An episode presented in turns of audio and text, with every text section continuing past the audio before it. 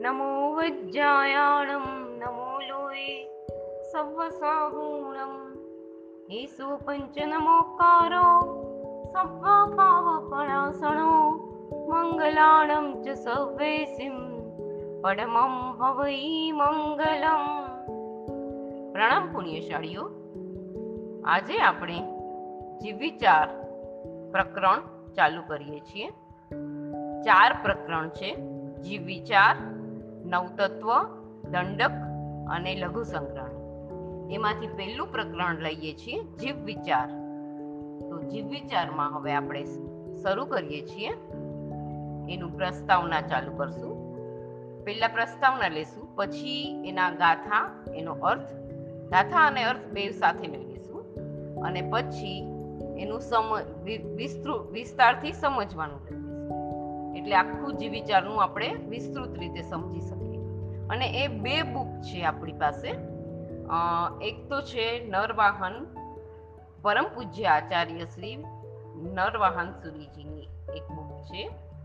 અને બીજી બુક છે મહેસાણાની ધોરણની એક્ઝામ જે આપતા હોય ને, એની પાસે આ બુકો હોય જ. એનું નામ છે જૈન શ્રેયસ્કર મંડળ, મહેસાણા. એ બુક છે બીજી. તો હવે આપણે આજે ચાલુ કરીએ છીએ વિચાર, એની પ્રસ્તાવના.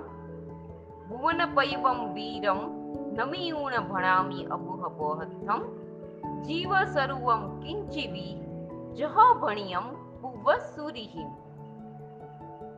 અનંત ઉપકારી શ્રી અર્યંત પરમાત્માના આત્માઓ ત્રીજા ભવે જિન્નામ કર્મ કાચિત કરવા માટે શ્રી વીસ સ્થાનકના વિશે વીસ પદની આરાધના અથવા કોઈ પણ એક પદની આરાધના એકાગ્ર ચિત્તે કરી, પોતાના આત્માને જ્ઞાનના ઉપયોગમાં સ્થિર કરી, આત્મા અને શરીરની ભિન્નતા એટલે ભેદને સમજીને તેના વિચારોમાં સ્થિર બની, આત્માની ચિંતા વિચારણામાં એકાગ્ર બનીને જ્ઞાનના ઉપયોગને બરાબર સ્થિર કરે છે.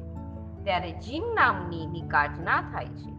તે ભવમાં શરીરના ભેદ જ્ઞાનને એવી રીતે સ્થિર કરે છે કે તે વખતે તેમના શરીરને કોઈ વાંસલાથી છોલી જાય, તો તે જીવ પ્રત્યે દ્વેષ થતો નથી. અને કોઈ તેમના શરીરને ચંદનનો લેપ કરી જાય, તો તેના પ્રત્યે રાગ પણ નથી થતો.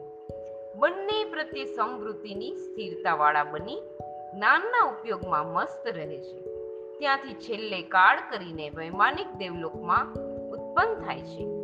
અને કાં તો પહેલા નરકનું આયુષ્ય બંધાઈ ગયું હોય તો નરકમાં પણ જાય છે. પણ તે આત્માઓ સુખની સામગ્રીમાં જેટલો કાળ રહેવાના હોય, તેટલા કાળ સુધી સ્વાધ્યાયમાં મગ્ન હોય છે. રાગવાળા પદાર્થોમાં વૈરાગ્યની સ્થિરતા વધારીને સાવચેતીપૂર્વક કાળ પસાર કરે છે. જ્યારે નરકમાં રહેલા આત્માઓ પહેલી ત્રણ નરક સુધી ઉત્પન્ન થઈ શકે છે. ત્યાં પોતાના આત્માને સમાધિમય બનાવી જ્ઞાનનો સ્વાધ્યાય કરતા કાળ પસાર કરે છે. ત્યાંથી ચવીને માતાના ગર્ભમાં આવે છે. ત્યારે મતિ જ્ઞાન, શુદ્ધ જ્ઞાન અને અવધિ જ્ઞાન ત્રણ જ્ઞાન સહિત આવે છે. એ જ્ઞાન પણ તેઓનું અનુપમ હોય છે. ત્યાં પણ અંધારી કોટડી જેવી નાની જગ્યામાં પોતાના આત્માને સમાધિમય રાખી જ્ઞાનના ઉપયોગમાં સ્થિર રહીને કાળ પસાર કરી જન્મ પામે છે. તે છેલ્લે ભવે સંયમનો સ્વીકાર કરે છે. તે સંયમના પાલનમાં જે કાંઈ પરિસહો કે ઉપસર્ગો આવે, તે સમતા ભાવથી સહન કરી, છદ્મસ્ત પર્યાય પૂર્ણ કરી અપ્રમત ભાવ પ્રાપ્ત કરી, ક્ષપક શ્રેણી માંડી, મોહનીય કર્મનો સંપૂર્ણ નાશ કરી, વિતરાગ દશાને પામીને કેવલ જ્ઞાનની પ્રાપ્તિ કરે છે.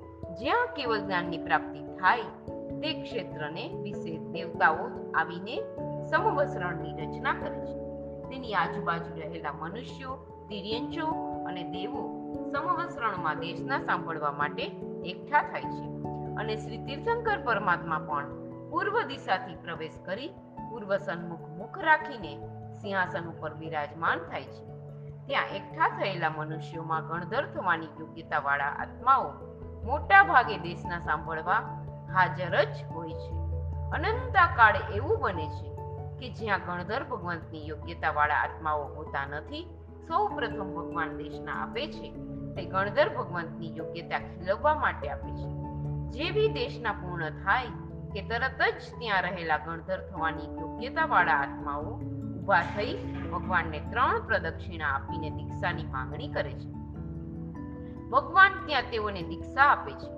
આ રીતે દીક્ષિત થતા જીવોને જોઈ બીજા અનેક જીવો જે દીક્ષાની યોગ્યતાવાળા હોય તેઓ પણ ત્યાં સંયમનો સ્વીકાર કરે છે. સંયમનો સ્વીકાર કરીને ગણધરના આત્માઓ ત્રણ પ્રશ્નો પૂછે છે. તેમાં પહેલો પ્રશ્ન એ છે કે ભગવાન કિમ કિમ તત્વમ? ભગવાન ઉત્તર આપે છે કે ઉપનૈવા એટલે કે જગતમાં જે તત્વો ઉત્પન્ન થવા લાયક છે, તે ઉત્પન્ન થયા જ કરે છે. આ સાંભળી ગણધરના આત્માઓના અંતરમાં ક્ષયક્ષમ ભાવ પેદા થાય છે કે ઉત્પન્ન થવા લાયક ઉત્પન્ન થયા કરે છે. ઉત્પન્ન થયા કરે છે પણ એટલે શું? એ વિચારણા કરતા પૂરો સંતોષ થતો નથી. માટે બીજી વાર પ્રશ્ન કરે છે કે ભગવાન કિમ તત્વમ? ભગવાન કહે છે કે વિગમૈવા એટલે કે જે ઉત્પન્ન થયેલા પદાર્થો છે, તે અવશ્ય નાશ પામે છે. ઉત્પન્ન થાય છે, નાશ પામે છે. એમાં પણ વિચારણા કરે છે કે ઉત્પન્ન થાય અને નાશ પામે એટલે શું? હજી અધૂરું છે. માટે ત્રીજી વાર પ્રશ્ન પૂછે છે કે ભગવાન કેમ તત્વ? ભગવાન ઉત્તર આપે છે કે દુવેઈવા જે પદાર્થો કાયમ રહેવા વાળા હોય છે, તે અવશ્ય કાયમ રહે છે. આ સાંભળતાની સાથે જ એ આત્માઓના અંતરમાં નાના વાણીય કર્મનો ક્ષપક્ષમ ભાવ એવો પેદા થાય છે કે જગતના સઘળા પદાર્થોનું જ્ઞાન તેઓને થઈ જાય છે. આથી ત્યાં દ્વાદશ અંગીની રચના કરે છે. દ્વાદશાંગીની રચના કરે છે. તેની સાથે પોતાના શિષ્ય પરિવારને મૌખિક રીતે ભણાવે છે. આ રીતે મૌખિક ભણાવવાની પરિપાટી રૂપે પરંપરા શ્રી દેવરથી ગણી ક્ષમા શ્રમણ થયા ત્યાં સુધી ચાલી રહી. અને શ્રી દેવરથી ગણી સમાક્ષમણ એક પૂર્વધર હતા. તેઓનું જ્ઞાન પણ ભૂલાવા લાગ્યું. એટલે વિચાર કર્યો કે હાલ અમારું જ્ઞાન પણ ભૂલાતું જાય છે. તો આગળની પેઢી શું કરશે? અને જૈન શાસન સી રીતે ચાલશે? માટે મારે ફરજ છે કે હાલ જેટલા આચાર્યો વિદ્યમાન છે, તેઓને બોલાવી, ભેગા કરી જે જ્ઞાન ભણેલા હોય તે બધું લખાણ કરાવું. આ રીતે વિચાર કરી પાંચસો આચાર્યોને ભેગા કરીને જેને જે યાદ રહેલું તે લખાવી, પછી પાંચ આચાર્યો મુખ્ય હતા, તેઓએ બેસીને શુદ્ધિકરણ કરી દ્રવ્યાનું યોગ રૂપે ચરણ કરણાય સોરી ચરણ કરણાનું યોગ રૂપે, ગણિતાનું યોગ રૂપે અને ધર્મકથાનું યોગ રૂપે ગોઠવીને તૈયાર કર્યું. તે રીતે આગમો તૈયાર કર્યા અને ત્યાર પછી પરંપરામાં તે ભૂલાવા લાગ્યા. વાંચવા કઠિન પડવા લાગ્યા. એટલે મહાપુરુષોએ તે આગમ ગ્રંથો ઉપરથી છૂટા છૂટા પ્રકરણોની રચનાઓ કરી કે જે પ્રકરણોની ગાથાઓ ચતુર્વિધ સંઘ પણ સારી રીતે ભણી શકે. તેમાંથી આ રીતે પ્રકરણોની રચનાઓ થયેલ છે. તેમાંનું સૌથી પહેલું પ્રકરણ જીવ વિચાર નામનું આચાર્ય ભગવાન શ્રી શાંતિ સુરી મહારાજાએ રચેલું છે. હાલ અત્યારે ભાષાંતરો સાથે એકસો પચીસ પ્રકરણો મળે છે. તેનો પણ અભ્યાસ કરવામાં આવે તો આ આગમોમાં આવતા ઘણા પદાર્થોનું જ્ઞાન પેદા થઈ શકે છે. પણ આજે આ ભણવાનો રસ, ભણવાનો ટાઈમ અને ભણ્યા પછી યાદ રાખવા માટેનો ટાઈમ પુરુષાર્થ કરનારા કેટલા છે? આજે તો લગભગ મોટા ભાગે ધન કમાવા માટે ઉપયોગી જે જ્ઞાન હોય તેની મહેનત કરાય છે. બાકી આત્માને ઉપયોગી જ્ઞાનની મહેનત કરનારા કેટલા છે? હવે જીવ વિચાર પ્રકરણની શરૂઆત કરીએ છીએ. આ પ્રકરણ બે શબ્દો ભેગા થઈ બનેલું છે. જીવ અને વિચાર. એટલે આનો અર્થ એ થાય છે કે જીવ એટલે આત્મા. હું જેમ આત્મા છું એમ મારા જેવા આત્માઓ એટલે જીવો જગતમાં કેટલા રહેલા છે? કેવા કેવા પ્રકારે રહેલા છે? અને ક્યાં ક્યાં રહેલા છે? તેનું જે જ્ઞાન મેળવવું તે જીવનું જ્ઞાન કહેવાય છે. તેનો વિચાર કરવો એટલે કે એ જીવો જગતમાં જ્યાં જ્યાં રહેલા હોય છે, તે કેવી રીતે જીવે છે, ત્યાં શું શું કરે છે, ક્યાં આધારે રહેલા છે, તેઓની સ્થિતિ કેવા પ્રકારની છે અને એનાથી આગળ વધીને મારું જીવન જીવતા કયા કયા અને કેટલા કેટલા જીવોની હિંસા મારાથી થાય છે, એટલે કે જીવન જીવતા કેટલા કેટલા જીવોનો મારે ઉપયોગ કરવો પડે છે અને તેઓની હિંસાનું પાપ મને કઈ રીતે લાગ્યા કરે છે? એ જીવોનું જ્ઞાન ન મેળવે, ક્યાં ક્યાં રહેલા હોય છે, તેનું જ્ઞાન ન મેળવે, તો આ વિચાર આવી શકે નહીં. આ રીતે જાણવાનો વિચાર ન આવે ત્યાં સુધી જીવોને બચાવવાનો, તેની દયાનો પરિણામ પણ આત્મામાં પેદા થઈ શકે નહીં. એ દયાનું પરિણામ ન આવે તો તે જીવોને હિંસાથી બચાવવાનું અને તાકાત આવે તો સંપૂર્ણ હિંસા હિંસા રહિત જીવન જીવવાનો પુરુષાર્થ કરવાનો વિચાર પણ નહીં આવે. આથી સ્વદયાનું પરિણામ આ જીવ વિચાર પ્રકરણ ભણતા ભણતા પેદા થાય તો જ પરદયા અને અહિંસાનો પરિણામ પેદા થઈ શકે. આ માટે જ જ્ઞાની ભગવંતોએ સૌથી પહેલું પ્રકરણ જીવ વિચાર કહેલ છે, કારણ કે જૈન શાસન અહિંસા પ્રધાન શાસન છે. જીવ એટલે ચેતના લક્ષણ વાળો હોય તે, અને પાંચ જ્ઞાન, ત્રણ જ્ઞાન ત્રણ અજ્ઞાન અને ચાર દર્શન. તેમાં પાંચ જ્ઞાન એટલે કે મતિ જ્ઞાન, શુદ્ધ જ્ઞાન, અવધિ જ્ઞાન, મનઃપર્યો જ્ઞાન અને કેવલ જ્ઞાન. એ પાંચ જ્ઞાન છે. ત્રણ અજ્ઞાન એમાં છે મતિ અજ્ઞાન, શ્રુત અજ્ઞાન અને વિભંગ જ્ઞાન. હવે ચાર દર્શન લઈએ. તો ચાર દર્શન કયા છે? એ છે ચક્ષુ દર્શન, બીજું અચક્ષુ દર્શન, ત્રીજું અવધિ દર્શન અને ચોથું કેવલ દર્શન. આ બારેય ઉપયોગમાંથી કોઈને કોઈ ઉપયોગ વાળો હોય તે જીવ કહેવાય છે. હવે આપણે આ જીવ વિચારની ગાથા લઈએ છીએ. એના અર્થ સાથે લઈશું પહેલા. આ વખતે ગાથા અને અર્થ એ બે એવી રીતે લઈએ છીએ આપણે. ભુવન પૈવમ વીરમ, નમી ઉણ ભણામી અભુભબોહત્થમ જીવ સર્વમ કિંચીવી, જહ ભણ્યમ વસુરી હવે એનો અર્થ છે મંગલાચરણ વિષય સંબંધ પ્રયોજન અને અધિકારીઓ ભુવનમાં દીપક સમાન. મહાવીર સ્વામી નમસ્કાર કરી. પૂર્વના આચાર્યોએ જેમ કહ્યું છે, તેમ હું જીવોનું ટૂંકું સ્વરૂપ અજ્ઞાન જીવોને સમજાવવા માટે કહું છું. બીજી ગાથા. જીવા મુદ્દા સંસારીણોય તસ્સ થાવરાય સંસારી, ઉડવી જલ જલણ વાવું મણસઈ થાવરા નૈયા. હવે એનો અર્થ, જીવોના સંસારી જીવોના અને સ્થાવર જીવોના ભેદો. મોક્ષમાં ગયેલા અને સંસારી. સંસારમાં ફરતા જીવો છે. ત્રશ અને સ્થાવર, સંસારી જીવો. પૃથ્વી, પાણી, અગ્નિ, વાયુ અને વનસ્પતિ સ્થાવર જીવો જાણવા. ત્રીજી ગાથા. ફલિહ મણિ, મણિરયણ વિદ્યુમ હિંગુલ હરિયાલ મણસિલ રસિંદા, કણગાઈ ધાવ સેઢી વણની અર્ણેટઈ પલ્લેવા. હવે એનો અર્થ? આ જ રીતે હું લઉં છું બોલીશ નહીં અર્થ અને ગાથા ગાથા અને અર્થ. ઓકે? પૃથ્વી રૂપે જીવો. એમાં સ્ફટિક, મણિ, રત્ન, પરવાળા, હિંગળો, હડતાલ, મણસીલ, પારો, સોનું વગેરે ધાતુઓ, ખડી, રમચી અણેટો અને પારેવો, પાષાણ, અબરખ તેજંતુરી ખારો, માટી અને પથ્થરની અનેક જાતિઓ, સુરમો અને મીઠું વગેરે પૃથ્વીના ભેદો છે. ચોથી ગાથા.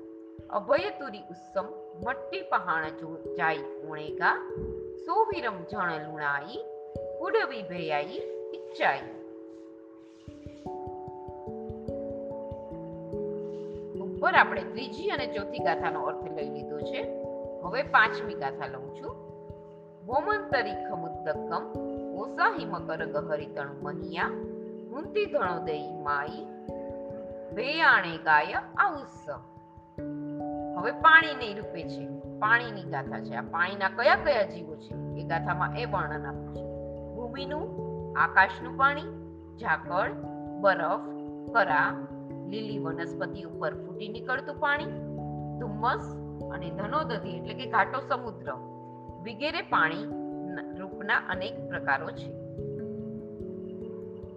ધનોદધી એટલે જેમાં બરફ જેવું જામેલું પાણી હોય એને ધનોદધી હવે આપણે લઈએ છીએ છઠ્ઠી ગાથા. ઇંગાલ જાલ મૂર ઉક્કાસણી કણક વિજ્જુમાયા અગણી જીયાણ ભેયા, નાયવાની ઉણ બુદ્ધિએ. અંગાર, ઝાડ, તણખા, ઉલ્કાપાત, અશનની, કણિયા, વીજળી વગેરે અગ્નિ રૂપે જીવોના ભેદો છે. એને સૂક્ષ્મ બુદ્ધિથી સમજવા જેવા છે. હવે આવી ગાથા સાતમી વાયુ રૂપેના જીવની છે ઊભા ઉકલ્યા મંડલી મહસુદ્ધ ગુંજવાયાય ધણતણુવાયા ઈયા, ભૈયા ખલુવા કાયસ ઉદ્ભ્રામક, ઉત્કલિક, મંટોળિયો, મોટા કે મોઢાના શુદ્ધ અને ગુંજારવ કરતો વાયુ, ઘન, ઘાટો અને તનુ એટલે પાતળો. વાયુ, તનવાયુ, ધનવાયુ. વાયુરૂપ કાયા શરીરવાળાના જ ભેદો છે.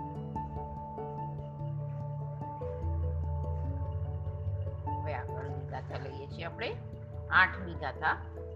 એ ગાથા છે વનસ્પતિ રૂપેના જીવોના ભેદોની ગાથા છે સહારણ પત્તેયા વણસઈ જીવા દુહા સુએ ભણિયા. જેસી મણમ તાણમ તણુ. એગા સહારણા તેવું. વનસ્પતિ રૂપે જીવોના ભેદો અને સાધારણ વનસ્પતિ જીવોની વ્યાખ્યા. વનસ્પતિ જીવોના શાસ્ત્રમાં બે પ્રકારે કયા છે. સાધારણ અને પ્રત્યેક જે અનંત જીવોનું એક શરીર, તેઓ સાધારણ કહેવાય. એમાં હવે નવમી ગાથા લઈએ છીએ. એના કેવા કે કઈ પ્રકારના જીવો છે એ ગાથાનું એ સ્વરૂપ છે. કંદા અંકુર કિસલય, પણગા સેવાલ ભૂમિ પૂડાય અલયતીય ગજર મોથ વત્થુલા થેક પલંકા. સાધારણ વનસ્પતિ રૂપે કયા જીવો છે? એ ગાથા છે. કંદા અંકુરાઓ કૂંપળો પણક, નીલફૂ સેવાળ ભૂમિફોડા આર્દ્રક્રિક, ગાજર મોથ વથુલા, થેગ, પાલખુ, નવમી અને દસમી ગાથા પણ ભેગી છે, એ બી લઈ લઉં છું. કોમલ ફલમ ચ સંભવ ગુડ સિરાઈ સિણાઈ પત્તાઈ થોહરી કુંવારી ગુલી ગલોએ પંપોએ સોરી, ગલોએ પંપાય છિન્ન રૂહા હવે એનો અર્થ છે સર્વ પૂણા ફળ ગુપ્ત નસોવાળા સણ વગેરેના પાંદડા અને છેદવા છતાં ઉગે તેવા થોર, કુંવાર અને ગળો વગેરે. હવે આપણે લઈએ છીએ અગિયારમી ગાથા ઈચ્છા ઈણો અણેકે ભવંતિ ભેયા અનંત કાયાણમ તેસિન પરિજાણનથમ લક્ષણમેયમ સુએ ભણ્યમ ઇત્યાદિ અનંતકાય જીવોના અનેક ભેદો છે. તેઓને બરાબર ઓળખવા માટે શાસ્ત્રોમાં આ નિશાની કહી છે. સાધારણ વનસ્પતિકાયનું લક્ષણ ઓળખવાની નિશાનીઓ છુપા રહેલ નસો, સાંધા અને ગાંઠો વાળું ભાંગતા એક સરખા ભાગ થાય તેવું. તાંતણા વગર અને કાપ્યા છતાં ફરીથી ઉગનાર. સાધારણ વનસ્પતિકાય શરીર છે અને તેની વિરુદ્ધ પ્રત્યેક વનસ્પતિ શરીર છે. બારમી ગાથા છે. શિરસંધિપમમ સમભંગમ મહિરુગમ ચ છિન્નરૂહમ સહારણમ શરીરમ કવિવર્યમ ચપત્તેયમ હવે તેરમી ગાથા. આ અગિયાર બારનું આપણે સાથે લઈ લીધું છે. ગાથા હું પછી બોલું છું. એગ શરીરે એગો, જીવો જે સિંધુ તે પત્તેયા ફલ ફૂલ છલી કઠ્ઠા મુલગ પત્તાણી, બિયાણી. તેરમી ગાથા. પ્રત્યેક વનસ્પતિ જી- જીવોનું લક્ષણ અને પ્રત્યેક વનસ્પતિ રૂપે જીવ કે જેઓના એક શરીરમાં એક જ જીવ હોય, તેને પ્રત્યેક વનસ્પતિ જીવો કહેવાય. જેમ કે ફળ, ફૂલ, છાલ, લાકડું, મૂળ, પાંદડા અને બીજ. એ બીજ આ રીતે હોય છે. હવે આવ્યું આપણી ચૌદમી ગાથા. પત્તે મુક્તુમ પંચમી પુડવાણીનો સહેલ લોએ સુહમા હવંતિ નિયમા, અંતમુહૂર્તાઓ અદ્દીસા પ્રત્યેક વનસ્પતિકાય સિવાય પૃથ્વીકાય વગેરે પાંચેય સ્થાવર જીવો અંતર્મુહૂર્ત આયુષ્યવાળા અને સૂક્ષ્મ એટલે અદ્રશ્ય અખાય લોકમાં છે. હવે આ ત્રસ જીવોની બે ઇન્દ્ર જીવોની ગાથા છે. શંખ, કવડય, ગંડુલ, જલોય, ચંદણક અલસલહ ગાઈ બેહરિકીમી પુયરગા વૈદ્યમાઈ વાહાઈ હવે એનો અર્થ શંખ કુડા ગંડુલા જળો આયરિયા અળસિયા લાડિયા વગેરે મામણ મુંડા કરમિયા કોરા અને ચુડેલ વગેરે બે ઇન્દ્રિય જીવો છે આ બે ઇન્દ્રિય જીવની ગાથા છે હવે તે ઇન્દ્રિય જીવની ગાથા આવશે તે ઇન્દ્રિય જીવમાં બે ગાથા છે સોળ અને સત્તર બે સાથે લઉં છું ગોમી મંકળ જુવા પિપ્પિલી ઉદ્દેહિયા યમકોડા ઇલિયધય મિલિયો, સાવય ગોકીડ જાઈયો ગધય ચોર કીડા, ગોમય કીડાય ધન્ન કીડાય, કુંતુ ગોવાલિય ઇલિયા ઇન્દ્રિય ઇન્દ ગોવાઈ. હવે એનો અર્થ, કાન ખજૂરા, માકણ જૂ કીડી ઉદય મંકોડા ઈયળ કિમેલ સાવા અને ગીંગોળાની જાતો. પછી ગધેયા વિષ્ટાના જીવડા, છાણના જીવડા, ધનેડા, કંથવા, ગોપાલિકા, ઈયળ અને ઇન્દ્રગાય વગેરે તે ઇન્દ્રિય જીવો છે. હવે આ ગાથા નંબર અઢાર. ચૌરિન્દ્રિય જીવ. ચૌરિન્દ્રિયાય વિચ્છુ ડિંકુણ ભમરા ભમરીય તીડા, મચ્છીય ડંસા મસગ્ગા કંસારી કવિલ ડોલાય અને વીછી, વગાઈ, ભમરા, ભમરીઓ, તીડો, માખી, ડાંસ, મચ્છર, કંસારી પરોળિયા અને ખડમાકડી વગેરે ચૌરિન્દ્રિય જીવો છે. આ બધાના આપણે અર્થ પછી લેશું. હજી આ કયા જીવો કેવા હોય એ બધું આગળ આપણે કરીશું. એને આખી સમજણ વિસ્તારથી કહીશું આપણે. હવે આવી ઓગણીસમી ગાથા. પંચિંદ્યાય ચૌહા નારય તિરિયા મનુષ્ય દેવાય નેરૈયા સપ્તવિહા નાય વાપુડવી ભેએણ પંચેન્દ્રિય જીવોના અને નારદ જીવોના ભેદો પાંચ ઇન્દ્રિય વાળા જીવો ચાર પ્રકાર છે નારકો તિર્યંચો મનુષ્યો અને દેવો પૃથ્વીઓના ભેદોની અપેક્ષાએ નારકો સાત પ્રકારે જાણવા હવે ગાથા નંબર વીસ જલયર થલયર ಖಯರ ದಿವಿಹ ಪಂಚಿಂದಿಯ ತಿರಿಕ್ಕಾಯ ಸುಸುಮಾರ ಮಚ್ಚ ಕಚ್ಚವ ગાહા મગરાય જલચારી પંચેન્દ્રિય તિર્યજ જીવોના ભેદો અને જલચર જીવો પાણીમાં ફરનારા જમીન પર ફરનારા અને આકાશમાં ઉડનારા ત્રણ પ્રકારે પંચેન્દ્રિય તિર્યજો છે. મોટા મગરમચ્છો, માછલા, કાચબા, ગાહ, એટલે કે ઝુંડ. અને મગર એ પાણીમાં રહેનારા છે. આ ગાથા પંચેન્દ્રિય તિર્યંચ જીવના ભેદો અને જલચર જીવો આમાં ભેગા આવી હવે ગાથા નંબર એકવીસ. ચૌપય ઉર પરિસપ્પા, ભૂય પરિસપ્પાય, થલયરા તિવિહા ગોસપ્પનૌલ પમુહા બોધવાતે સમાસે સ્થળચર પંચેન્દ્રિય જીવોના ભેદો અને જીવો. સ્થળચર પંચેન્દ્રિય જીવોના ભેદોમાં કોણ આવે? અને એ કેવા હોય જીવો એનું વર્ણન છે. ચોપગા પેટે ચાલનારા અને હાથે ચાલનારા, એ ત્રણ પ્રકારે જમીન ઉપર ફરનારા તિર્યંચ પંચેન્દ્રિય જીવો છે. તે ટૂંકમાં બળદ, સર્પ અને નોળિયા વગેરે જાણો હવે બાવીસમી ગાથા. ખૈરારોમય પક્ષી, ચમય પક્ષીય પાયડા જીવ, નરલોગાઓ બાહિમ સમુગ પક્ષી, વિયય પક્ષી. હવે એનો અર્થ લઈએ ખેચર જીવો અને તેના ભેદો. રૂવાટીની બનેલી પાંખવાળા અને ચામડાની બનેલી પાંખવાળા પક્ષીઓ તો જાણીતા જ છે. અડી દ્વીપની બહાર સંકોચાયેલી પાંખવાળા અને પહોળી કરેલી પાંખવાળા પક્ષીઓ હોય છે.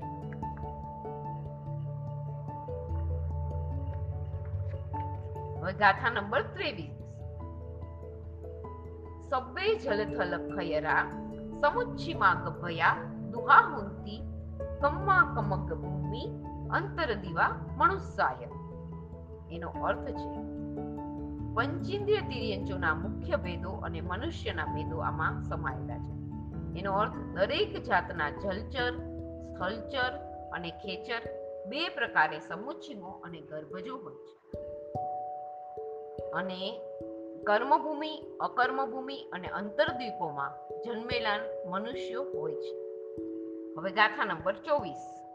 દસહા ભવણા વહી અઠ્ઠવિહા વાણ મંતરા હુંતી જોઈસિયા પંચવિહા દુવિહા વેમાણિયા દેવા. એનો અર્થ. ગાથાનું મેઇન ગાથા છે એ દેવોના મુખ્ય પેટા ભેદો, સાથે મુખ્ય ભેદો છે. ભવનાધિપતિ દસ પ્રકારે વાણ મંતરો વાણ વ્યંતર બી કહેવાય આઠ પ્રકારે, જ્યોતિષકો પાંચ પ્રકારે, અને વૈમાનિક દીવો વૈમાનિક દેવો બે પ્રકાર છે. મોક્ષમાં ગયેલા સિદ્ધના જીવોના ભેદો અને જીવોના ભેદોના પ્રકરણનો ઉપસંહાર. હવે ગાથા નંબર 25 માં એ આવશે. સિદ્ધા પનરસ ભેયા તિથા તિથાઈ સિદ્ધ એણમ એ સંખે વેણમ જીવ વિગપ્પા સમખાયા. હવે 25 નંબરની ગાથા. તીર્થ અતીર્થ વગેરે સિદ્ધોના ભેદોની અપેક્ષાએ સિદ્ધોના પંદર પ્રકાર છે. જીવોના એ ભેદો મૂકમાં સ્પષ્ટ સમજાવ્યા છે. હવે આ છવ્વીસમી ગાથા હવે. એ સિમ જીવાણમ શરીરમાં ઉઠી સકાયમી પાણા જોણી પમાણમ જેસિમ જમ અથિમ તમ વણિમો. શરીરની ઊંચાઈ, આયુષ્ય, આમાં પાંચ ભેદ છે. શરીરના તમારા જીવની અંદર શું શું આવેલું છે? તો કે પેલું શરીરની ઊંચાઈ, બીજું આયુષ્ય, ત્રીજું સ્વકાય સ્થિતિ, ચોથું પ્રાણ અને પાંચમું યોનિયો. એ પાંચ દ્વારોના પ્રકરણની શરૂઆત કરી છે. આમાં આપણને સમજાવ્યું છે આ ગાથામાં કે શરીર આયુષ્ય, સ્વકાયમાં સ્થિતિ, પ્રાણ અને યોનિયનું પ્રમાણ એ જીવોમાં જેને જે રીતે છે તે રીતે કહે છે. હવે એમાં, એમાંથી પહેલું આપણે લઈએ છીએ. ગાથા નંબર સત્યાવીસમાં શરીરની ઊંચાઈ. કયા જીવોને આ શરીરની ઊંચાઈ કેટલી હોય? તો ગાથા લઉં છું એ. બારસ જોયણ તિન્નેવ, ગાઉવા જોયણમ ચણુકમ વસ્સો સોરી સત્યાવીસમી ગાથા છે. સંગુલ અસંખ ભાગો, શરીર મેગિંદિયાણ સબ્બેસિમ જોયણ સહ સમન્યમ, નવરમ પત્તેય રૂખાણમ. તો એ શરીરની ઊંચાઈ લઈએ છીએ આપણે હવે. સર્વ એકેન્દ્રિયોનું શરીર આંગણાના અસંખ્યાતમાં ભાગ જેટલું છે. ફક્ત પ્રત્યેક વનસ્પતિકાયનું કંઈક અધિક હજાર યોજન છે. બે ઇન્દ્રિય હવે ગાથા નંબર અઠ્યાવીસ કહીએ છીએ બારસ જોયણ તિન્નેવ ગાવવા જોયણમ ચ અણુકમ્મસો બે ઇન્દ્રિય તે ઇન્દ્રિય ચૌરિન્દ્રિય દેહ ઉચ્ચતમ એટલે કે બે ઇન્દ્રિય, તે ઇન્દ્રિય ચૌરિન્દ્રિય ના શરીરોની ઊંચાઈ અનુક્રમે બાર યોજન, ત્રણ ગાવ અને એક યોજન છે. હવે ગાથા નંબર ઓગણત્રીસ. ધણુસય પંચ પમાણા નિરૈયા સપ્તમાઈ ઉડવી એ તત્તો અદત્ત ધૂણા નેયા રહેણ પપ્પહા જાવ ઓગણત્રીસમી સાતમી નારકી પૃથ્વીમાં નારકો પાંચસો ધનુષના પ્રમાણ વાળા છે ત્યાંથી રત્નપ્રભા નારક સુધી અડધા અડધા ઓછા જાણવા હવે આવ્યું જોયણ સહસમાણા ત્રીસમી ગાથા. જોયણ સહસમાણા મચ્છા ઉર્ગાય ગભયા હુંતી પુહુત્તમ પક્ષીસુ ગોચારી ગાવ પુહુત્તમ માછલા જલચર ગર્ભજ ઉર્પરી સર્પો હજાર યોજન પ્રમાણવાળા છે પક્ષીઓ એટલે કે ખેચર જીવો ધનુષ્ય પૃથકત્વ અને ભુજ પરિસર્પો ગાવ પૃથકત્વ હોય છે આ પૃથકત્વ આ બધા અર્થો આપણે આગળ સમજશું હજી તો ગાથા અને અર્થ જ લઈએ છીએ આપણે હવે આ એકત્રીસમી ગાથા. ખૈરા ધનુ અભૂતમ ભોગા ઉર્ગાય જોયણ ભૂતમ ગાઉ અભૂતમ મિતા સમુચ્છિમા ચૌપયા ભણ્યા. સમુચ્છિમ ખેચરો અને ભુજ સરી સોરી, ભુજ પરિસર્પો ધનુષ્ય પૃથકત્વ, ઉર પરિસર્પો યોજન પૃથકત્વ અને ચતુષ્પદો ગાવ પૃથકત્વ માપના કહ્યા છે. હવે બત્રીસમી ગાથા. ચૌપયા ગભયા મુનિ યવા કોસ દિગમ ચ મણુસા ઉકોસ શરીર માણેણમ ગર્ભજ ચતુષ્પદો છ ગાવ જ જાણવા શરીરના ઉત્કૃષ્ટ માપે ગર્ભજ મનુષ્ય ત્રણ ગાવ હોય છે. હવે ગાથા નંબર તેત્રીસ. ઈશાણમ તશુરાણમ રૈણીઓ સત્તહુંતિ ઉચ્ચતમ દુગ દુગ દુગ ચૌ ગેવિચ નૃત્તરે કિક પરિહાન ચોત્રીસમી ગાથા આયુષ્યના માપ હવે આયુષ્યના માપ આવ્યા પેલા શરીરની ઊંચાઈ આવી હવે આયુષ્યના માપ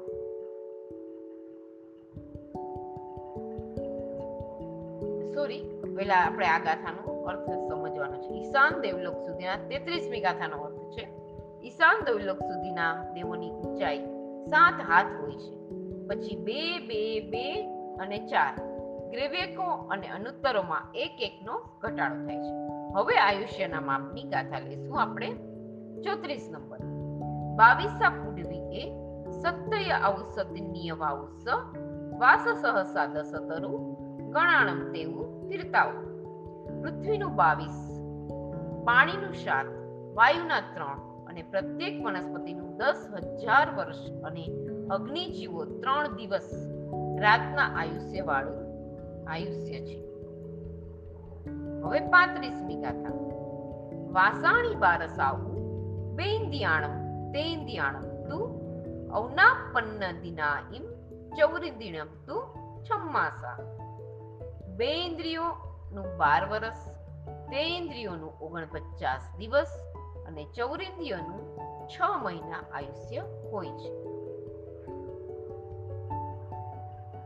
હવે આવ્યા આપણે છત્રીસમી ગાથા.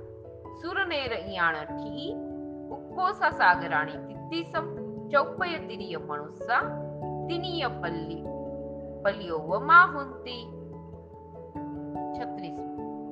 દેવ અને નારકોની ઉત્કૃષ્ટ સ્થિતિ તેત્રીસ સાગરોપમ છે અને ચતુષ્પદ તિર્યંચો અને મનુષ્યો ત્રણ પલ્યોપમના હોય છે.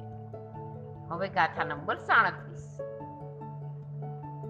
ઉર ભૂય ગાણમ પરમાઉ હોય ઉવકોડીઓ પક્ષીણમ પૂર્ણ ભણીઓ અસંખ ભાગોય પલિયસ જલચર ઉર પરિસર અને ભુજ પરિસર કોનું વધારેમાં વધારે આયુષ્ય ક્રોડ પૂર્વ વર્ષ છે અને પક્ષીઓનું તો પલ્યોપમનો અસંખ્યાતમો ભાગ કહ્યું છે ગાથા નંબર આડત્રીસ સવ્વે સુમા સહારણાય ઉપોસ જહન્નેણમ અંતમુત્તમ ચિય જીયંતી સર્વ સૂક્ષ્મો સાધારણો અને સમુચ્ચ મનુષ્યો ઉત્કૃષ્ટથી અને જગન્યથી અંતર્મુહૂર્ત સુધી જ જીવે છે હવે ગાથા નંબર ઓગણચાલીસ. ઓગાહણા ઉમાણમ એવમ સંખેવો સમખાયમ જે પૂર્ણ ઇત્થ વિશેષા વિશેષ સુતાવું તે નૈયા। એ પ્રકારે શરીરની ઊંચાઈ અને આયુષ્યના માપ ટૂંકામાં કયા, પરંતુ એમાં જે વિશેષ હકીકત છે તે મોટા સૂત્રોમાંથી જાણો હવે આપણે આવ્યા ગાથા નંબર ચાલીસ. સ્વકાય સ્થિતિ આવી હવે. એગિંદ્યાય સપ્વે અસંખ ઉસપ્પિણી સકાયમની ઉજયંતી જયંતીય અનંતકાયા અનંતાઓ. સર્વે એકેન્દ્રિયો અસંખ્ય અને અનંતકાયો અનંત ઉત્સર્પિણી અવસર્પિણી સુધી પોતાની જ કાયામાં જન્મે છે અને મરે છે. હવે ગાથા નંબર એકતાલીસ. એટલે અહીંયા આપણી સ્વકાય સ્થિતિ પૂરી થઈ જશે. એકતાલીસ ગાથામાં. સંખિજ સમાવી ગલા, સતઠ ભવા પણિંદી તિર્ય મણુઆ ઉવજંતી સક્કાએ, નારય દેવાય નો ચેવ હવે એનો અર્થ છે વિકલેન્દ્રિયો સંખ્યાત વર્ષ તથા પંચેન્દ્રિય તિર્યંચો અને મનુષ્યો સાત આઠ ભાવ પોતાની કાયામાં ઉપજે છે. પરંતુ નારક અને દેવો પોતાની કાયામાં જ ઉપજે. તો પોતાની કાયામાં ઉપજે જ નહીં. અહીં આપણે એકતાલીસ ગાથા પૂરી કરી છે. પછી આગળ આપણે બેતાલીસ બેતાલીસમી ગાથાથી પાંચ પછી લેશું આપણે આગળ. પ્રણામ. જીનાગના વિરુદ્ધ કાંઈ પણ બોલાયું હોય તો મિચ્છામી દુક્કડમ પ્રણામ અસ્તુ.